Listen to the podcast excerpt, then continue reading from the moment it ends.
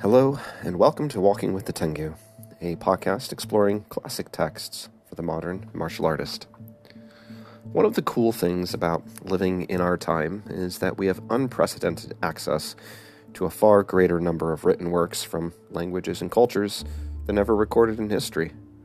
You and I can, at a moment's notice, pull up just about any classical Western work, and a vast number of Eastern classics as well. In the last few decades, even I have seen this access increase as new translations are completed and published, and older translations are updated to provide greater accuracy or further depth. I remember as a teenager puzzling through works at the bookstore like the Book of Five Rings, the Tao Te Ching, or the Heiho Kadensho with no linguistic or cultural background, trying to make sense of these works that were so far removed from my personal cultural context as to be almost meaningless at times. Sure, with some study, I've broadened my own personal tool set to approach works with greater context, but the quality and the number of translations have also broadened in the years since. Now, you and I can get works like the ones from William Scott Wilson that provide incredible cultural depth in the footnotes. Not too long ago, a book by Sasamori Junzo was released in English concerning the Koryu sword style known as Onoha Ittoryu.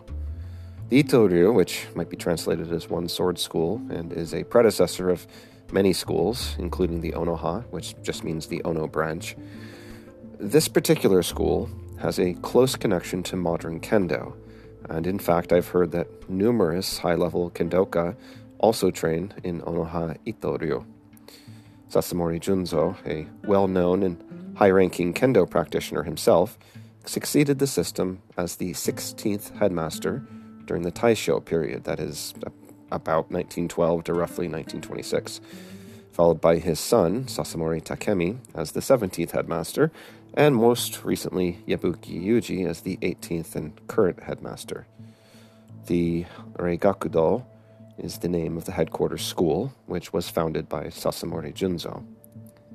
I'd also like to point out that Sasamori Junzo was also instrumental in working with the U.S. occupational forces to prevent a complete ban on kendo after World War II. This is important due to the Americans' perceptions that the Japanese martial arts were used as effectively brainwashing tools to turn out fanatical soldiers for the war. We might not have as well developed Japanese martial arts today if not for the efforts of Sasamori Junzo and others.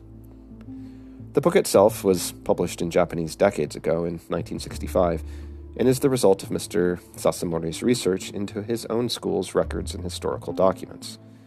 This English version was complete, finally completed in 2023, and unlike some translations of other works, with the involvement, this one was done with the involvement not only of the school itself, but a translator who is a member of the Ryu and who is one of only two instructors currently certified by the Reigakudo in the US.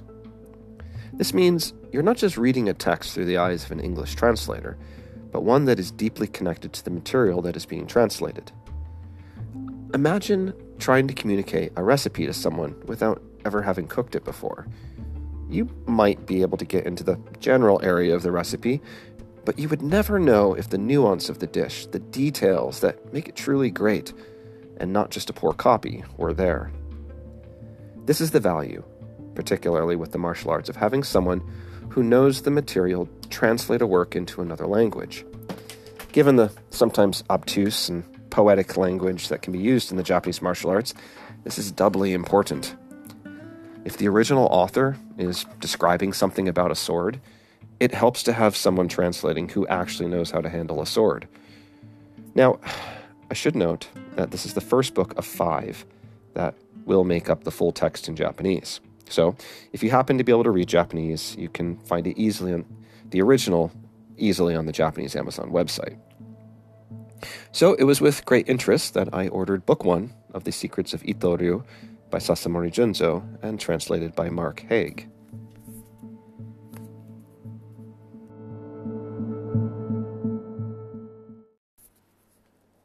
First, though, we need to address what I consider to be a bit of an elephant in the room. The book is called Secrets of Ittoryu. In Japanese, this is Ittoryu Gokui. Gokui is a word that might be translated as innermost secrets, like of an art or skill, mysteries, essence, or heart.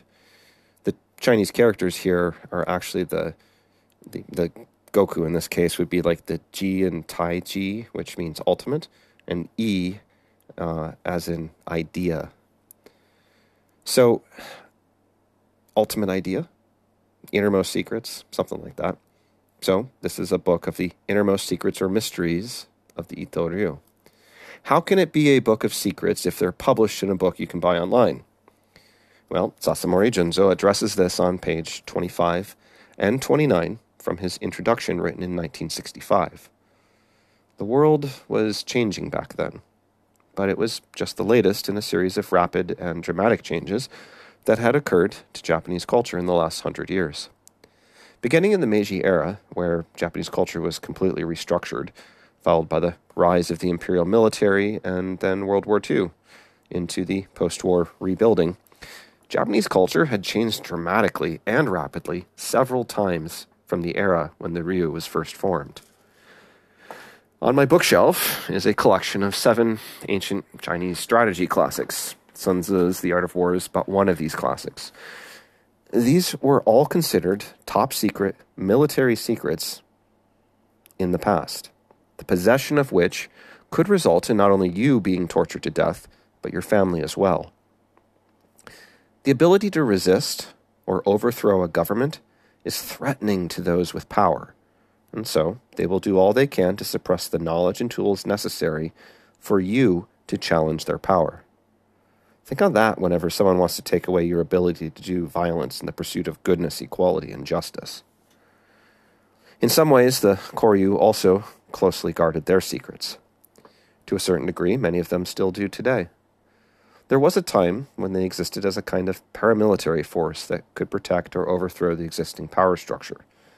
Letting your enemy analyze your strategy allows them to identify weaknesses to exploit. Even in modern day jiu-jitsu tournaments, you're a fool if you're not watching past tournament footage of the people you're scheduled to compete against. You have to understand your opponent if you want to beat them. So, it's not that far fetched or hard to understand why the classical martial arts had secret training and techniques. Times have changed, though. The Ryu no longer exist as paramilitary private armies, though many modern members may still wield political or economic influence in various capacities. I think, like the sorority and fraternity organizations in higher education settings, they may not wield direct influence, but it is possible for relationships built through those organizations to extend into other spheres of influence. Either way, the Ryu aren't about to be called up to defend or overthrow the government, at least not how things stand today. So why keep these things secret? There are no duels anymore. No one's walking around with a sword, and even owning one in Japan is an expensive and exceedingly troublesome ordeal. Sasamori Junzo even mentions that his forebears forbade their children and students from writing anything down, relying instead on muscle memory and repetition. It was against the rules to share what was taught and Mr. Sasamori laments the loss of these things as people have died. His first comment on this subject is a call to research, investigate, and communicate what is left to future generations. He says that it is, quote, needed today in order to preserve the cultural history of the Japanese people, end quote. Now, there's an important distinction here that needs to be clarified. I don't think he is suggesting that the Koryu need to become historical preservationists, trying to encase the Ryu in a kind of museum, a static preservation embedded in glass to be admired from afar, but never touched. Uh, this was a man deeply embedded in his art and in the world of kendo. I suspect he cared about the application of his art even in the modern world. Otherwise, why bother writing all this down in the first place? He mentions the Kishomon, the blood oath that many Ryu still use when initiating new members. This included the threat of divine consequences if one shared the private teachings with non members. Sasamori Junzo expressly states that the reason he is changing this is to 1. To pass these extraordinary principles and profound techniques on to future generations of those studying the sword. 2. To publicly honor the service to society our ancestors took so much trouble to render. Three, and to promote the artistic and spiritual culture unique to our magnificent country. He goes on to specifically state that communicating these principles to people who practice kendo is particularly important due to kendo being derived from Itto-ryu. He also says that he hopes this public disclosure will encourage new people to seek out the classical Japanese martial arts, to encourage further research, and that this will assist in the mental and physical cultivation of future generations of kendoka. He finishes with the idea that by providing a glimpse of what all this means to people who have never even held a sword, he would be, quote, extremely delighted. So, yes, the book is called The Secrets of Itto-ryu. And yes, once upon a time, they were important military secrets. Times have changed, however, and these same principles can still be of value to the modern martial artist, and an entire new generation can learn from the blood, sweat, and tears that were shed to acquire them in centuries past. We should approach works like these with the respect they deserve. As always, there are a lot of lessons that can be gleaned from these books. But I'm going to just look at a few. To truly squeeze the full value from these works, I suggest you get a copy of the book and study it for yourself. With the classical Japanese martial arts, I have a particular penchant for looking closely at the origin stories about their founders. Some are fantastical, with tales of mythical creatures, moments of enlightenment, or hard to believe martial feats. But as with most mythology, if you dig through the extraneous details, you often find they are the vehicle for conveying some kind of important lesson. Once I came across a Ryu whose origin story was about the failings and eventual downfall of their founder. Now, there is something special, I think, about an art that has successfully grappled with the failings of their founder and encoded it into lessons for future generations. The point being, how an art handles its own mishaps as well as the lessons that are conveyed in mythical trappings, can say a lot about the heart and soul of a school. In a more modern twist, I just spent the last two weeks working on the principles of a technique that is named after the person who defeated one of the so called founders of modern Brazilian Jiu Jitsu. His name and the submission he used to defeat a founder has been spread to every practitioner of this art. It has a proper name in judo, Gyaku Ude Garami, or as it is known today in BJJ, the Kimura, named after Masahiko Kimura, the judoka who submitted Helio Gracie in a match. I love the idea of an art taking a defeat and making the technique one of their fundamental core teachings. So, with that in mind, let's take a look at the origin story of the Itto-ryu. For the art of Onoha Itto-ryu, it is necessary to go back even further to the founder of an earlier form of the school, the Itto-ryu, before there were any branches or divisions. Perhaps you've heard of arts that talk about how their founder was weak and sickly, who, after much training, discipline, and commitment, forged himself into the amazing martial artist he became. Not Itto-ryu. The founder, Ito Ittosai Kagehisa, was born on an island with the name Maehara Yagoro. He is described as brawny, stronger than others, very active, and from a distance, when playing with other children, looked like an eagle making chickens scatter.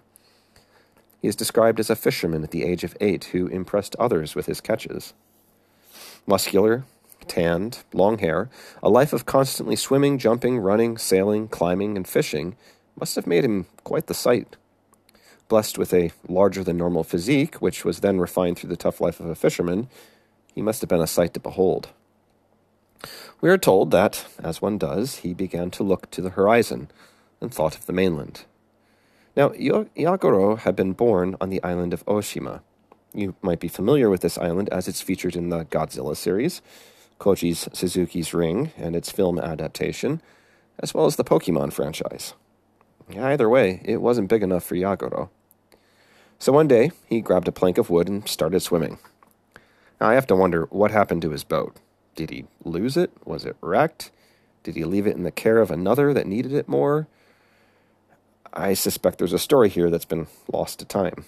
But without a boat, then, he swam with his plank to the Izu Peninsula and made his way to Mishima Village, which where apparently the locals thought he was some kind of island goblin come ashore and stayed far away. Simultaneously, he took up residence in the Mishima Shrine and did odd jobs for the elders there. So I guess they couldn't have been too scared of him, or maybe the elders were just more reasonable. Maybe they didn't have much of a choice. Regardless, this is where we find Yagoro when a traveling swordsman named Toda Ippo came to town. This guy apparently put on quite the show. He traveled with dozens of students and lorded his military exploits over the villagers. Hearing what a big deal he was, Yagoro challenged him to a match. Yagoro went to the shrine to receive a blessing and then wandered out alone to size up Ippo. Ippo was dressed far better than the shabby islander and started talking himself up to the crowd. Apparently, he started striking fancy poses for the benefit of the onlookers and got distracted. Yagoro, for his part, focused entirely on his opponent and had a good sense of distance. Because he sprang forward like a bird in flight and struck Toda from the shoulder to the waist, knocking him unconscious. Now, I have to think this match was with a bokken, wooden swords, as we are told that Ippo left in disgrace. He didn't die. Yagoro, we are told, was 14 years old. To our modern ears, this might sound pretty young, but we have to remember that this was a different time. In some societies in the ancient world, adulthood was considered to be at about 12 years old. He may have been a young man, but likely considered a man none, nonetheless. So, what's the lesson? Stay focused on your opponent. Don't get distracted by either the crowd or being overly concerned with how you look. Simply Owning your equipment doesn't make you a good fighter. Owning a gun doesn't make you able to handle it under stress, just as owning a violin doesn't make you a musician, let alone one that can play in front of a crowd. Ippo was too enamored with the appearance of greatness, while Yagoro just focused on his opponent, waited, and struck when the moment was right. A good lesson for any of us, no matter what martial art we train. So, what about mistakes? I mentioned earlier it is always interesting to see how a style or art deals with the failings and mistakes of their founders and famous practitioners. If you find an art where the founder never made any mistakes, or the history doesn't keep track of lessons learned from mistakes made, well, that should probably give you pause and make you think about whether that art or style c- can really improve if it isn't seeking out and learning from their own mistakes. Well, Maehara Yagoro, later known as Ito Ittosai Kagehisa, made some mistakes as well. Let's take a moment, though, and talk about names. Names today tend to be pretty static. It wasn't always so. In prior time periods, it wasn't all that odd to change your name to signify something major. The fluidity with which people change their names may seem odd to us, but we're also dealing with a time period where many didn't have family names either. It's funny, but even with something as simple as names, there's a gap between us and the people who live these stories. They didn't interact with the world in quite the same way as us, so how can we have anything in common with them? Well, that doesn't change how people behave. The same things that drive people to commit evil a thousand years ago are the same today. Jealousy, anger, pride, fear, and greed are all driving people to do things in the same way that they were in any period of recorded history. So while the details of cultures and time periods change, the way people act doesn't really. And it is with this thought that we find Ittosai in Kyoto. A man challenged him to duel and was beaten fairly quickly. Now, it was particularly odd for a, it, I'm sorry, it wasn't particularly odd for a defeated opponent to become the student of the person who beat him. And this man asked Ittosai to be his student as well. He had several students already, in fact, and well, this beaten man and a few of his friends joined up, ostensibly to train under Ittosai, when in fact they were looking for an opportunity to ambush and kill him, thus achieving personal fame for killing the much better skilled Ittosai. While looking for the right time, they did a little information gathering and found that on prior visits, Ittosai was known to spend time with a particular woman. The story says that they made friends with her and won her over with money and gifts, and it says here, quote, fooled her into joining their plot. Now, I don't know how you fool someone into joining into a plot to murder someone in the middle of the night, but that's what it says. Maybe they pretended they were just going to prank him, but I have a suspicion, based on how the story continues, that she knew fully what was happening and went along with it out agreed. Well, this woman invited Ittosai over for some late night drinking and snacks. Ittosai, who was used to trusting the woman, didn't think anything of it and let his guard down. She gets him soundly drunk, puts him to bed with a bug net over him, and then steals his swords and hides them. I'm getting strong Samson, Delilah, and the Philistines vibes here. She then guides 12 men to where Ittosai was sleeping, and it's here that, again, I have to think this woman was far more complicit than the story's letting on. Getting him drunk, stealing his weapons, and then bringing 12 armed men to where he is sleeping.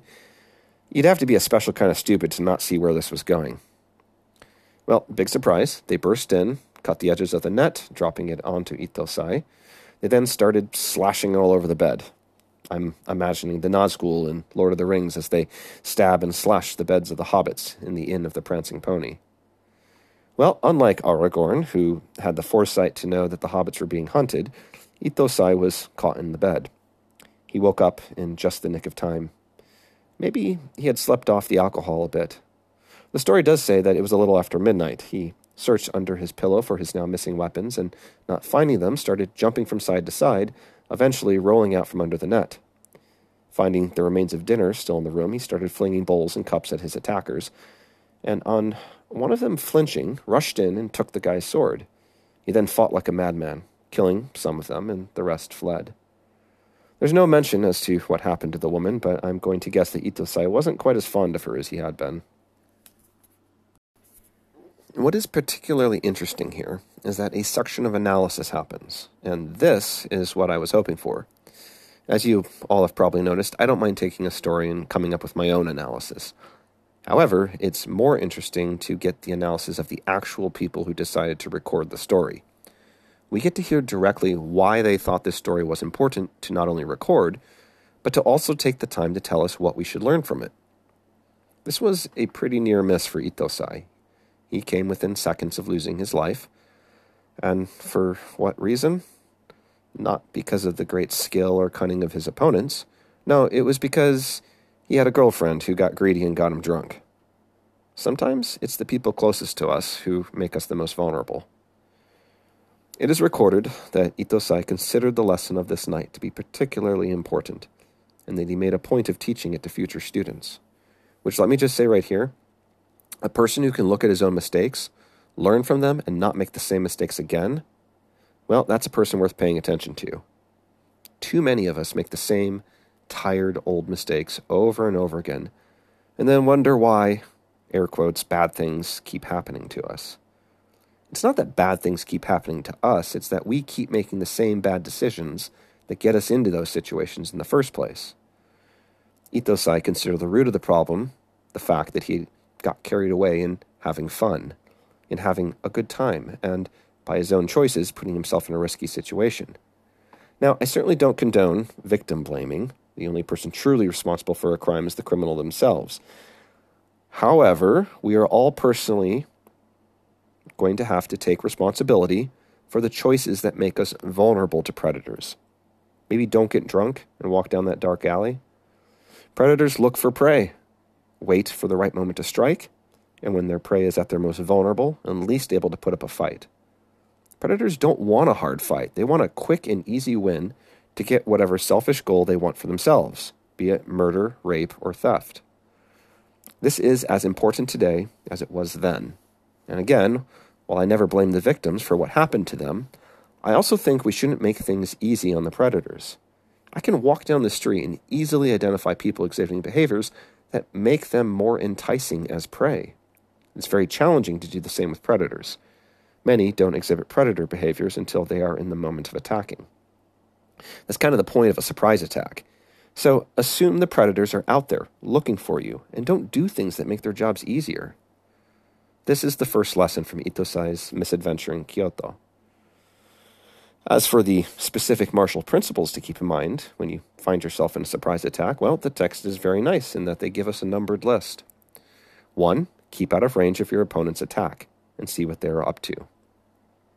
Two, grab whatever you can get your hands on and randomly hurl them at your attackers to make them flinch. Three, Charge your enemy and take away whatever weapons they have and use them for yourself. 4. Use the tried and true method of winning by boldly crossing into the zone of death under your opponent's blade to get in close. Stick with them so they can't get away, and then stab and slash into their vulnerable points. And 5. Take a bird's eye view of your opponents. Render the final judgment of Hosha from an all encompassing perspective and completely dominate them. It then goes on to say the ultimate lesson of Hosha, which uh, I didn't research this directly, but I think is a set of techniques or kata in Onoha Ittoryu. But the ultimate lesson of Hosha is that it teaches one to remain safe by ridding oneself of threats to his life that demand the use of it in the first place. So I guess that's kind of what I was talking about earlier. Don't do dumb stuff that puts you at risk. The text continues, telling us that Ittosai was ashamed of his mistakes and spent some time thinking deeply on this. One of the things that troubled him, besides his own lack of self control, was also that he was fooled by his air quotes students, and even when training them face to face, wasn't able to earn their respect. His response was to focus on improving his, his own character. I like this. Too often, when people fall into troubles, they seek to blame everyone but themselves. They focus on the problems of others as if they have no culpability in their own circumstances and just see themselves as an innocent victim. Ittosai owns up to his own mistakes, recognizes that there was more than one, and then moves to focus on how he can improve himself to address these failings. The heart of the problem, in part, came from his enjoying the pleasures of the capital. So, that very morning, before the break of dawn, he left town. The text says that this time of reflection for him was a major turning point in his life, it didn't matter how good he was with his sword. If he couldn't control his desires and emotions, they would ultimately control him. By mastering his impulses, he also came to refine his intuition and preparedness. This is one of those principles that I consider a primary tool for self defense. Your awareness is the first line of defense for observing and detecting threats to yourself and others. If you wait for the predator to attack, you're already several steps behind by the time you start reacting. This seems to be the heart of this twofold lesson offered to us by Ittosai's reflection on his mistakes. So let's take a moment and look at both of these lessons. The first lesson was about self control and mastering one's desires. I might call this self discipline, which is what I consider to be you choosing whether or not to act on an emotion that you feel, such as seeing the thing you want, not reaching, but not reaching your hand out to take it. And this is something that I suspect almost everyone struggles with. It could have it could be choosing to get your work done before you play, or eating a snack because you feel a craving while intellectually knowing your body does not actually need those calories. This is something that I see my own children growing their skills in, and that I have often seen adults who have never learned how to control themselves fall into doing great evil. When one chooses to act on a desire without thinking about the consequences, the impacts on yourself and others, well, that's when we find out that in retrospect we could have made better choices. Anger, fear, and greed are probably the most common emotions that result in a desire that gets us into trouble and harms both us and others. If you find an emotion, like Ittosai did, that leads you down a path that weakens your awareness, lessens good decision making skills, and results in vulnerability to the actions of predators, well, like I was saying earlier, why make the predator's jobs easier? If I have a penchant for snacking, I could eventually, over a period of time, lower the health of my body, making me easier prey. So, what does one do? You know, personally, I place restrictions on myself. As a general rule, I don't snack, but if I do decide to indulge in this, I select a container and eat only a portion of the snack. Let's say chips. Instead of opening the bag and eating until I accidentally eat the entire bag, I'll place an acceptable portion in a bowl and eat just that, put the rest away. If I enjoy drinking alcohol, which I in fact do, and apparently Ittosai did as well, then there is a line where I have had enough to drink that it starts impacting my choices. And again, I place restrictions around it and never drink any amount when I'll need to drive somewhere or if I have other people under my protection. As an example, if my wife is out doing something, I refrain from having a drink before she comes home just in case I need to go out and help her. These may seem a little silly, but they're normal, relatable examples that can apply to just about anyone. Indulgence in a desire often comes at a cost. When you feel the desire for something, pause a moment. Hold your hand back. Don't do the thing you desire to do. Be the master of yourself despite what you feel. Then, if you decide with consideration for the consequences, still, and still decide to act, well, so be it. You will, however, have a moment to think about the impact of what you do next, what words you say, what deeds you do. Perhaps that anger you feel, no matter how justified, will cause strife and division and hate. Perhaps that pride you feel will blind you to your failings that will ultimately be your downfall. I suspect this is what almost happened to Ittosai. He was pretty good with a sword. He got comfortable, and perhaps blinded himself to the hatred of his so called students and the greed of the woman he spent time with. Each of our own lives have their own desires and emotions that drive us. Be the master of these rather than allowing them to master you. Now let's take a moment and think about the man who challenged Ittosai to a duel, lost, and then proceeded to get close to him to look for a moment of ambush. This is a classic predatory behavior. I actually prefer the enemy that makes it clear he is my enemy. It is the person who acts like a friend, but who is in reality your enemy, that is the more insidious. Ittosai's fame likely made him a target in this case. He was getting pretty famous and was known in the capital as one of the best. That meant more people wanted to take him down a notch.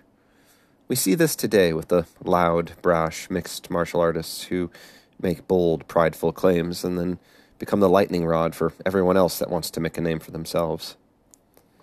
Now, maybe Ittosai wasn't trying to make a name for himself. The other stories, though, suggest to me he was kind of a colorful character who didn't mind bruising a few egos as he walked his own martial path.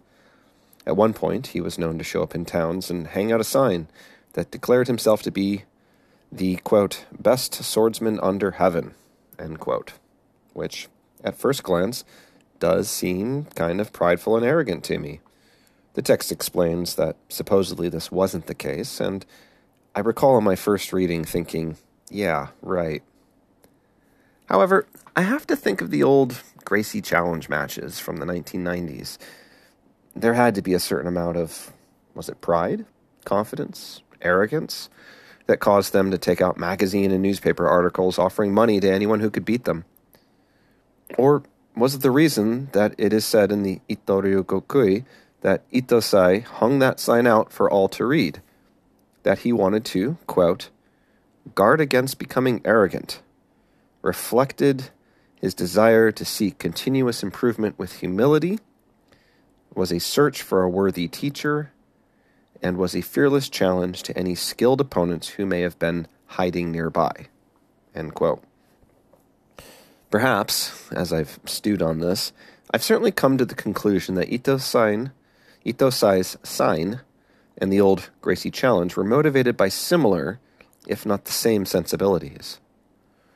There's been a similar event in the Chinese martial arts world where a pretty average MMA fighter named Xu Xiaodong challenged various chi masters and other charlat- charlatans who claim to be able to fight. These are people that, by their own admission, claim that they can beat normal fighters, MMA fighters. No surprise, he kind of wiped the floor with these so called masters. In all three instances, I know people considered each of these challenges to be arrogant. To go seeking a fight? Not many are going to say that that was a good idea. Yet, in the explanations, it was only the most recent, Xu Xiaodong, who didn't even claim to be the best. He just claimed that he wanted to debunk liars. Both the Gracies and Ittosai sought to pull the very best out of the cracks with their apparent arrogant claims. Was it the right way to do it? I don't know. certainly not how I would seek to improve my martial art, but then maybe that's why I'll never be the kind of person who founds his own martial style or art. Maybe the rest of us just don't have what it takes to honestly say, anyone, come test me. The lesson then is this if you're seeking to be the best you can be, watch out for those people who resent you for it. They will come looking to take you down a notch. Knowing that, then you know the reason to develop your self control and discipline. So you don't fall into the indulgences that lead to your vulnerability, as Ittosai did in Kyoto. There's a final lesson here that I think is less obvious. Simply that when you do make mistakes, when some calamity falls upon you in your life, be like Ittosai and reflect deeply on it. Own up to the choices you made that led you to that point in your life, and then move forward with the discipline and intention to change yourself so you don't so you do not ever repeat that mistake. So, from Ittosai's youth, fishing on a remote island, we learned about the value of an active life, and from his first duel, we learned to not be entranced by our own ego and pride. Keep your eyes on your opponent, regardless of who else is watching. From his time traveling around, hanging a sign out saying he was the best swordsman under heaven, we learn that if you're going to improve yourself, you will at some point attract jealousy and maybe even anger from people who want to take you down a notch, who want to see you lose. This can be a crucible for your own improvement. From his time in Kyoto, we learned a threefold lesson not to indulge ourselves in behaviors that make us more vulnerable to predators, to reflect deeply on our mistakes and make changes to not repeat them. And finally, that regardless of your martial art, your skill at being situationally aware is the first step, the genesis, the prime mover of your ability to do anything else. As always, remember don't just talk about philosophy, but like your martial art, live it.